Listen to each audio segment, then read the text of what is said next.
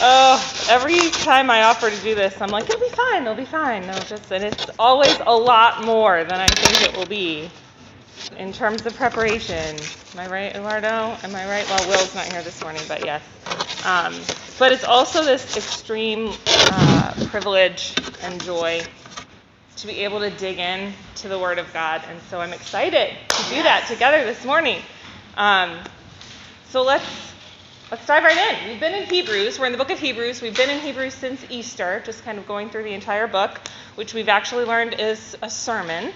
Um, and do you all remember the theme of the book of Hebrews that we've been talking about? We've actually got it. We can Jesus is better. Jesus is better or greater. And what's the second part of that? Stick with it. Stick with it. Exactly. Jesus is greater. Stick with it. Like the whole book can be boiled down to that phrase. But greater than what? So we've actually got a little chart here because um, the book does go through a list, a number of different things. So chapters 1 and 2, Jesus is greater than angels. And that seems like a really bizarre place to start until you realize that there was this tradition in um, Hebrew thinking um, that the angels actually mediated the law to Moses, who then gave it to the people of God. So saying that Jesus is greater than angels is a really big deal because in that, in a way, is saying that Jesus is greater than the law, which is the whole foundation of the Israelite identity. And then in connection with that, Jesus is greater than Moses, who delivered the law, right? Greater than Joshua, who ushered the people into the promised land. Greater than the promised land itself, which was this place of Sabbath rest, as Will taught us. Um, and then in chapters 5 through 7, Jesus is greater than priests. And priests are, remember, the group of people that is set aside to go in between, to mediate between God and people. So to represent God's desires to people and to represent people's needs to God. And Jesus is greater than those. And then right now, today, we're in chapter 10, which is the very end of this section, about sacrifices, how Jesus is greater than the sacrificial system that had been set up and that Jews had followed for centuries, millennia, actually, by the time of Jesus and by the time of the early church. So let's talk a minute about sacrifices because even that word is a little bit churchy and, and kind of strange. We don't usually hear the word sacrifice that often. Um, so, what do we mean when we say sacrifice? So, to sacrifice something in the context of Judaism and Christianity is to slaughter or surrender something in offering to God. Okay? So, in Old Testament tradition, yeah, we have a picture here of an altar. Um, it's like a representation of the altar in the temple. This giant fire pit, basically, and its intent is to be the place where you offer things to God. And it's a real amazing visual, right? Because this thing that you offer, that you're devoting, is consumed. And so it's this idea that to devote something to God is to allow it to be consumed by Him. And it literally turns into smoke, which then raises up to heaven. And so it helps with this idea that you're giving something over and it's going to God. So, sacrifices. We don't really understand this very well because we don't do it. We don't do animal sacrifice anymore, thankfully. Although there is something really amazingly um, I don't know the word, it just affirms really the value of a life when you're giving it to God and offering. And sometimes I think the ancient Hebrews did that better than we do.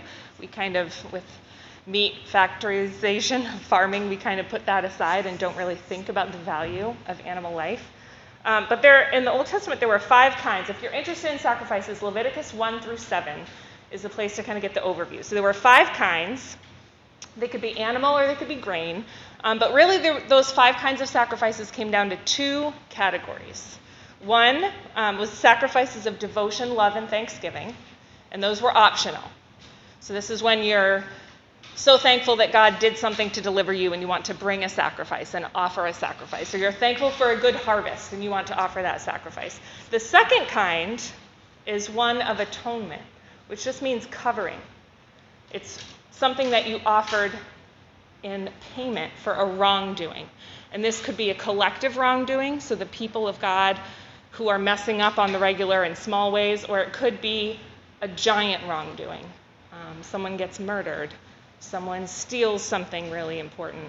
Um, there could be um, any, any number of wrongdoings that would be atoned for in that way. And those sacrifices were mandatory. And that's the kind of sacrifice that we're going to learn about, excuse me, in Hebrews this morning. Can you guys hear me okay? Okay, good. Um, so, why sacrifices? It seems so random, right? I do something wrong, so I'm going to kill an animal. Just seems like a little disconnected.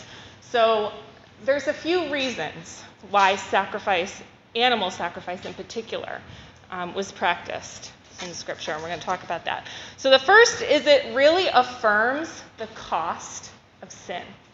So, when we think about sin, which is missing the mark either by something we do or something we don't do, it's misaligning with what God desires. And when we do that or don't do that, and that results in sin, then that brings death somehow into the community, into the camp, into our lives or the lives of others. So, by sacrificing an animal, by killing an animal, we are having depicted for us, and actually sometimes even participating in the depiction of, the death that that brings the cost of our sin. Also, these animals weren't free. This was an agrarian society, right? Ancient Hebrew society, and to offer an animal, you had to buy it. it was part of your part of your bank account. Um, and so you were saying symbolically and literally, I'm giving something of value back to God to atone for, to cover for the value that I've taken. And it's interesting that there's some reparation that goes with that. Um, usually there's confession that goes with that, and also um, some sort of restitution. So you couldn't just, you know, if you'd done something wrong, something horrible to someone else, it wouldn't just be, okay, God, I'm going to sacrifice this animal and, and show you I'm sorry and understand the cost of what I've done. You also then had to say, I've done this wrong thing. I confess that I've done this wrong thing. And then you had to go make restitution for it, which was generally paying back all of what the value of whatever you'd taken insofar as you were able, plus a fifth. So plus 20% more. So it's a way of demonstrating with value that you understand the value of what you've taken. And then lastly, this idea that only the pure can make pure. So if you read the descriptions in Leviticus about the animals that were supposed to be sacrificed, they were supposed to be unblemished, they were supposed to be young, they were supposed to be healthy, and the, the kind of animals you wouldn't want to kill were, would be the kind that were selected for animal sacrifice. And that's because of this idea that only the pure can make pure. And in giving that pure thing, it is somehow, and this is the mysterious part of it, it doesn't really make sense, but it somehow, in this ritual, transfers its purity to you. So that's why the sprinkling of the blood, right? This very odd image that we don't understand making things clean by sprinkling blood everywhere. That does not make things clean, right? But it does in a symbolic way if you understand it's the life force of that pure thing that is being shared with impure things. And somehow there's a substitution.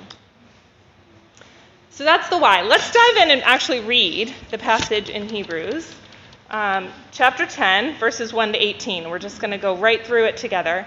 And I want you to pay attention to that idea of sacrifices, because that is what he's focusing on, what this the preacher is focusing on here. The old system, so the system we just talked about, the system of animal sacrifice, under the law of Moses was only a shadow a dim preview of the good things to come, not the good things themselves. The sacrifices under that system were repeated again and again, year after year, but they were never able to provide perfect cleansing for those who came to worship. If they could have provided perfect cleansing, the sacrifices would have stopped, for the worshippers would have been purified once for all time, and their feelings of guilt would have disappeared. But instead, those sacrifices actually reminded them of their sins year after year. For it is not possible for the blood of bulls and goats to take away sins. That is why, when Christ came into the world, he said to God, and this is a quote from Scripture You did not want animal sacrifices or sin offerings, but you have given me a body to offer. You were not pleased with burnt offerings or other offerings for sin. Then I said, Look, I have come to do your will, O God, as is written about me in the scriptures. First, Christ said, You did not want animal sacrifices or sin offerings or burnt offerings or other offerings for sin, nor were you pleased with them, though they are required by the law of Moses. Then he said, Look, I've come to do your will. He cancels the first covenant in order to put the second into effect. He cancels it. For God's will was for us to be made holy by the sacrifice of the body of Jesus Christ once for all time.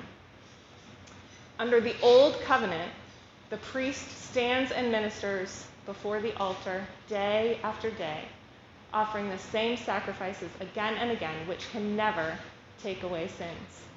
But our high priest, our GHP, right? great high priest, offered himself to God as a single sacrifice for sins, good for all time. Then he sat down in the place of honor at God's right hand. There he waits until his enemies are humbled and made a footstool under his feet. For by that one offering, he forever made perfect those who are being made holy. It's once for all time, and it continues to happen. And the Holy Spirit also testifies that this is so. For he says, This is the new covenant I will make with my people on that day, says the Lord. I will put my laws in their hearts, and I will write them on their minds. Then he says, I will never again remember their sins and lawless deeds. And when sins have been forgiven, there is no need to offer any more sacrifices. Amen. So, with this whole diatribe on sacrifices, and how Jesus is better, he's contrasting the old and the new, right? Sacrifices are unable to accomplish anything in an ultimate way. Only Jesus can do that. So let's look at our little list here. If the old system is all these things were mentioned, it's a preview, it's repetitive, you have to do it over and over and over. Because it's repetitive, it continues to remind you of your, your guilt because it never actually gets the job done. It purifies, but it only purifies on the outside. It doesn't change your heart or your mind. It's insufficient and it's temporary. So, if Jesus is none of those things, if Jesus, through his work, his sacrificial work, negates the old, fulfills it, and replaces it so it doesn't, it's not needed anymore, then what would Jesus' list be? It's not a preview, it's what? The real thing, finished product, exactly. It's not repetitive, it's once for all time. It doesn't remind you of your guilt. What does it do with your guilt? Takes it away. Washes it away. It doesn't purify you only on the outside, it does what? Purifies you on the inside. It's not insufficient, it's sufficient, and it's not temporary, it's forever. forever. It's permanent. It's permanent. So I was thinking about this the whole idea that Jesus is better. And in this particular instance, with sacrifices, what the preacher of Hebrews, the author of Hebrews, is saying is that better means more than just better. better means it's so much better. It makes the old thing obsolete. You don't need the old thing anymore. And I was thinking about this because I went to the eye doctor this week it's been like three years since I've had a checkup because I don't need like new prescriptions that often anymore. And I'm sitting there in the chair. How many of you have had an eye exam? Pretty much everybody. Okay, okay. So you know when they stick that thing in front of your face, that giant thing, and they click like, you know, the one lens, you know, selection, and then they do the next one, and they're like, better A or B, better B or A. But and I just I get so freaked out and like nervous. I don't know. I just don't. He's just saying A or B, and I want to be like, I like pickles. Like I don't, I don't know. I don't know because you know, like, and he asks me to like verbalize these things I don't think about. Like, okay, so it's a little bit blurry on the outer edge, but it just, I don't know. It's still blurry. The other one's blurry too. I can't verbalize that for you. Anyway, so I'm all like flustered. Um, and that's fine, whatever. I'm a grown up. I made it through. Um, barely. Um, And he puts those drops in your eyes, and you feel like you're like staring at the surface of the sun. I was talking with Lori about this because they dilate your pupils. Anyway, I made it through, but not before I asked him. I went in there with like a mission. I wanted to ask him about surgery because my brother had LASIK surgery. So you, you guys have heard of LASIK? Yeah. Surgery, yeah, they don't call it LASIK anymore because there's like this whole like, well, I guess they do, but there's more than LASIK. So it's it's you know refractive surgery is what he called it. Um, and I was asking about it because my brother had it done and he loves it. He says the best thing ever. Um, and it's been a while, and so like I'm not an early adopter. You guys know this about me. Definitely not an early adopter. So like I'm like, all right, if you're gonna go blind in a few years, I'm just gonna let that happen to you, and then I won't do it, right? So, so but he's great. He hasn't gone blind, um, and loved it. So I was asking him about it, and he was like, yeah, you know, they use a laser. Plug your ears if you're grossed out easily. They use a laser to like reshape your eye. So they like shave off parts of your eye with a hot laser. Like, sounds awful. And it's also amazing because it actually reshapes your cornea so that it functions differently and you're able to see without corrective lenses, contacts, or glasses. So, I was thinking about this idea of becoming obsolete, and I was thinking about how that compares. That if I had LASIK surgery, you know, my brother doesn't wear glasses anymore, right? He doesn't need them. These are an appliance, these don't fix the problem. If I had surgery, if I had LASIK surgery, I wouldn't need corrective lenses anymore because my eyesight would be fixed. That's what the author of Hebrews is saying about these sacrifices. They helped insofar as they were able, but they were only an appliance. They couldn't actually fix the problem. The reason they're not needed anymore once we have Jesus is that we've had the surgery. We don't need corrective lenses anymore. And actually, there's a warning later in the passage, and it kind of compares to the idea that if we continue to wear corrective lenses after we have the surgery that fixes the problem, we can actually do damage, right? It can cause eye strain, cause headaches, cause problems. We have to trust the completion of what has happened. Here's the thing, though I've worn glasses since second grade. I did wear contacts for a short time in high school, but they're like legit a part of my identity. When I look at myself like this, I think I look weird. Like, uh, I can't see myself very well because I've had glasses since second grade, so that's. That's a good thing, but if I get right up close to the mirror, Yeah. I'm like, wow, that looks strange, you know? I'm just, I'm used to it. And what happens is when we do these things over and over and over and over and over and over, and they become part of our identity, it's hard to let them go. It's hard to let them go. And we have to sit back and remember wait, but why do I have the glasses? Like, what are they for? And that's what the preacher is saying. Wait, why do you have the sacrifices? What are they for? You don't need them anymore. You don't need them anymore. So, why is this good news? Jesus is like this surgeon, right, that comes in and fixes the eyesight so that you don't need glasses anymore. What is the good news that these sacrifices that Jesus completes for us bring us to? Let's look at verses 19 to 22 from Hebrews 10. And so, dear brothers and sisters, we can boldly enter heaven's most holy place because of the blood of Jesus. By his death, Jesus opened a new and life giving way through the curtain into the most holy place. And since we have a great high priest who rules over God's house, let us go right into the presence of God with Amen. sincere hearts, fully trusting him. For our guilty consciences have been sprinkled, there we go with the image, sprinkled with Christ's blood to make us clean, and our bodies have been washed with pure water. It's kind of reminiscent of baptism. Is that it? Yeah, I didn't finish the quote on my page here. Um, so I have to admit, when I was reading um, this chapter, I agreed to teach before I read the passage. Um, never a good idea. And so then I read the passage and I was like, uh, okay. I'm going to spend the whole time talking about sin and sacrifice. And I have a little bit of trauma in my past around this idea of sin and a little bit of PTSD talking about it. And maybe some of you can relate. Um, I grew up in a very conservative, very loving, very well meaning, um, very different environment than I'm in now.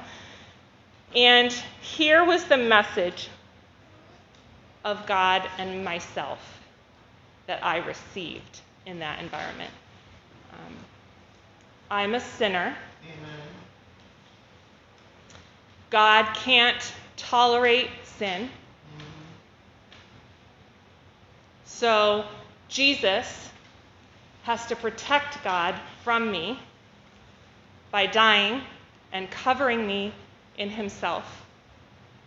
God can't even look at me, but thankfully he sees me through Jesus. I hope in there you can hear some of what made that message traumatic. The message that comes through is you're disgusting. God can't stand to look at you. God doesn't want to be with you. Jesus is the only reason God can be with you. God doesn't want to look at you, so he has to look through Jesus. That's, first of all, not the foundation of a healthy, growing, vibrant, loving relationship with Jesus Christ. And it's not the gospel. How many of you have at least heard that message in some form? And I won't make you raise your hands, but um, perhaps some of you have believed it. Perhaps some of you have believed it. I have spent years unlearning this message, um, and it comes down to trust. It's really hard to trust a God who is disgusted by you. It's really hard to want to draw near to a God who can't stand to look at you. And that would be okay. If it's hard, it's hard, but if it's true and hard, I still need to swallow it. But when I started to look at Scripture again, the story of God, the larger witness of Scripture and the church, I realized there's something really wrong with that way of thinking. So let's tease that out a minute because I feel like if we're going to look at this and pay it full attention, sin and sacrifices in Hebrews, we need to tease this out. Okay, so what's the problem with that message? Well, first of all, if we're going to begin at the beginning, Genesis, we love beginning of Genesis. Um, if we're going to begin at the beginning, let's let the story tell us where to start. The story that I always started with was sin. I'm a sinner. I'm a sinner. That's where I started. That's not, that's not, that's not where God starts. That's not where the story starts. The story starts with, in the beginning, God. God. The story starts with God. Let's look at God. Who is the God in the first two chapters of Genesis? God's creative, God's orderly, God is tender, hovering over the waters like a mother bird hovers over eggs. God notices, God cares about the fact that the human was alone. God is collaborative, God is asking this human to do things that are fulfilling and good. God is this amazing, relational, beautiful, artistic, powerful, incredible being.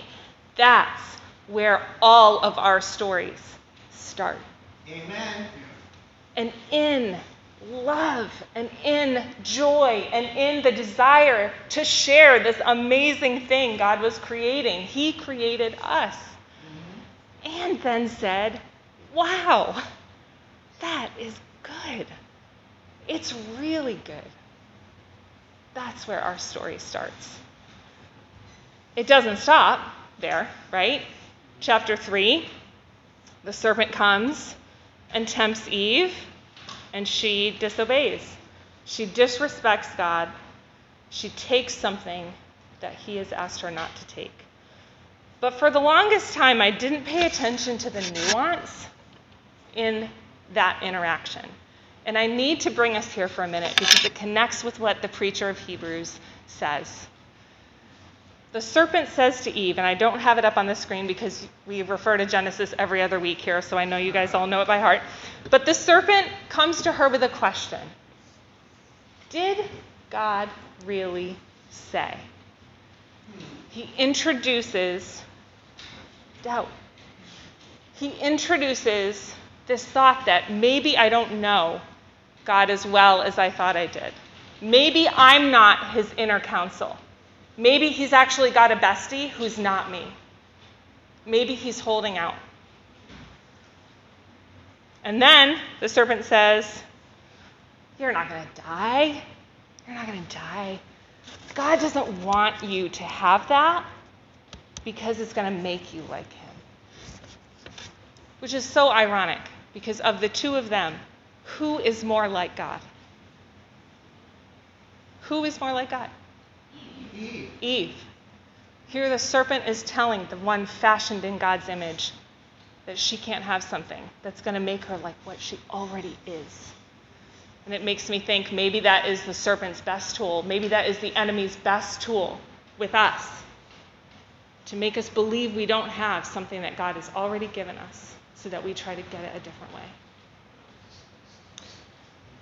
So, if I'm Eve in that moment, I'm feeling really stupid, really taken, really exposed. I thought I was God's best friend. I thought if there was anything going on here, He would have told me. But I'm hearing third person, I'm hearing through another party that there's some withholding happening. And what Eve does is what all of us do. She takes that shame and she makes a choice to be in control of her own destiny and to cut God out. I'm not going to let that be in my life. I'm not going to let somebody pull me close and then say, You're not my best friend after all. And I'm going to be in control of my own destiny. It doesn't matter if it's off limits or not. So, that's the story. That's where God begins. Sin sin does spread like fire, right? We know this, and it's just as destructive. The implications of what happened with Adam and Eve are so far reaching we can't measure it. And Jesus, as we're told in Hebrews 1, is the exact imprint of God, the exact imprint of God. And he takes sin seriously, actually, even more than we do. We did a sermon series not long ago on the Sermon on the Mount, Matthew 5 to 7, where Jesus said, You know, you're worried about violence. I'm worried about hate. Let's talk about the thing under the thing. You're worried about adultery and infidelity in your marriage. I'm actually worried about lust. Like, Jesus takes sin seriously. I'm not saying Jesus doesn't take sin seriously. What I'm saying is there's a trust connection that existed before sin, that sin broke. And that's where the heartache is. That's where the distance is. God isn't running from me because he can't stand me. I ran from God. What happens? What happens after Eve and Adam sin? What's scene two? They hide. But before they hide, Forrest, what does God do? He looks for them. He looks for them. He comes to them. This is not a God who can't even look. This is not a God who jets in the other direction. This is a God who comes close despite our mess. Despite it. Amen. We're not saying it's not a mess. Sin is serious, it costs life, it brings death. But it's not an excuse for God to stay away. Right. God never stays away. Amen. So, if this is how Jesus works, how do we understand then this idea of the trust being restored? How do we understand this? Let's look again at um, verses 19 to 25. Let's just read that again. And then we'll close. And so, dear brothers and sisters, we can boldly enter heaven's most holy place because of the blood of Jesus. Amen. I just want to tell you, I think it's so beautiful and cool with that whole um, Genesis 1 through 3 in the back of our minds to tell you that that word boldly, confidently, the connotation there is full assurance of belovedness. That's why we can go back. That's why Jesus' sacrifice is like the surgery that fixes it all. Because it shows us no, God's not holding out on you. God is not even staying away from you now that you've ruined everything. God is worthy of trust. He loves you. He loves you. He loves you. So we can boldly, with full assurance of love, enter heaven's most holy place because of the blood of Jesus. By his death, Jesus opened a new and life giving way through the curtain, which actually, the actual phrase there is through his flesh, through his flesh. So Jesus becomes the curtain. He becomes the priest. He becomes the sacrifice. He becomes the temple. He becomes God. He becomes human. Those things are all. Every character in this story is Jesus. Every single one. Even the sacrifice. By his death, Jesus opened a new and life giving way through the curtain into the most holy place. And since we have a great high priest who rules over God's house, let us go right in. Right in. It's your birthright. This is the God who made you and loves you and is coming for you, not in a way of like fear, but who won't leave you and let you go. Let us go right in into the presence of God with sincere hearts, fully trusting Him. Amen. Fully trusting Him. So, now what then? I mean, if that's what God accomplished for us, that's amazing. That's amazing. But Christianity is not only a vertical relationship, right? right? There is definitely always a horizontal component. So, what does it mean for us? Not just me. What does it mean for us? And this is a big deal for the congregation that's receiving this letter, this sermon, because they are in a bad way. They have been under persecution. The letter references imprisonment. The letter references possessions being taken, lives being taken. This is not just, I'm not feeling like coming to church this morning because I'd rather sleep in. This is like, if I go, I might be identified mm-hmm. as one of the followers of Jesus and lose everything because of it. So, what do we do? Because we have this trust in the love of God restored because of what we've seen Jesus do for us. What we do, if we look at um, the next slide, Kiva. So don't throw away this confident trust in the Lord. Remember the great reward it brings you. Patient endurance is what you need now so that you will continue to do God's will. Then you'll receive all that He has promised. So it's actually not on that slide. I'm not sure if it's on the slide before. Um, but there is a list that we're given. I'll actually read it to you here. There is a list that the author gives of things that we're to do.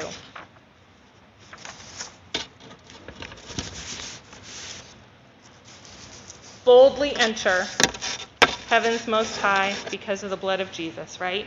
But hold tightly, it says. Hold tightly, without wavering, to the hope we affirm. Think of ways to motivate one another to acts of love and good works.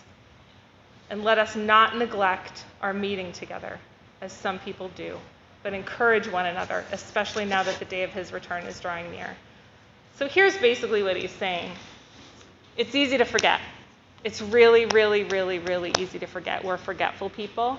We get tired. We get discouraged. And what we are called to do is to hold this story for each other. Amen. We have to hold this story for each other and keep telling it over and over. Remember who God is. Remember that creator, that good God who loves you and comes close to you. Remember that you need him. Remember that he became the sacrifice for you. Your high priest who then crawls onto the altar and says, I'll take it. I'll take the place. Hold tightly, motivate one another, meet together, and encourage one another. And it's so interesting, it says meet together when we've been trying to figure this whole thing out the last year and a half. But it doesn't just mean Sunday morning, right? It's texts, it's phone calls, it's going for walks, it's going for coffees, it's reaching out in connection to remind each other that God loves you and God can be trusted. Let's pray. God, thank you so much for your word that tells us the true story of the gospel, that doesn't start with our yuck, but it starts with your goodness.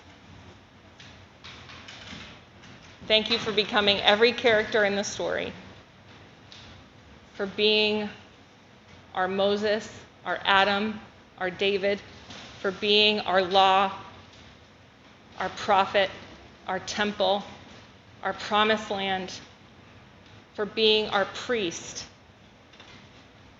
our brother, our sacrifice. Help us to unlearn the things that aren't true about you and to receive anew the trust that you want us to have. You're not holding out on us. You want us to have everything you have. All I have is yours, the father says to the older son in the prodigal son story. It's all yours.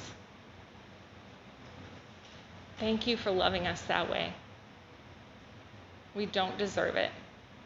Our sin has cost everything. But you have come close because we don't disgust you. You love us. You love us. Help us to love and encourage one another.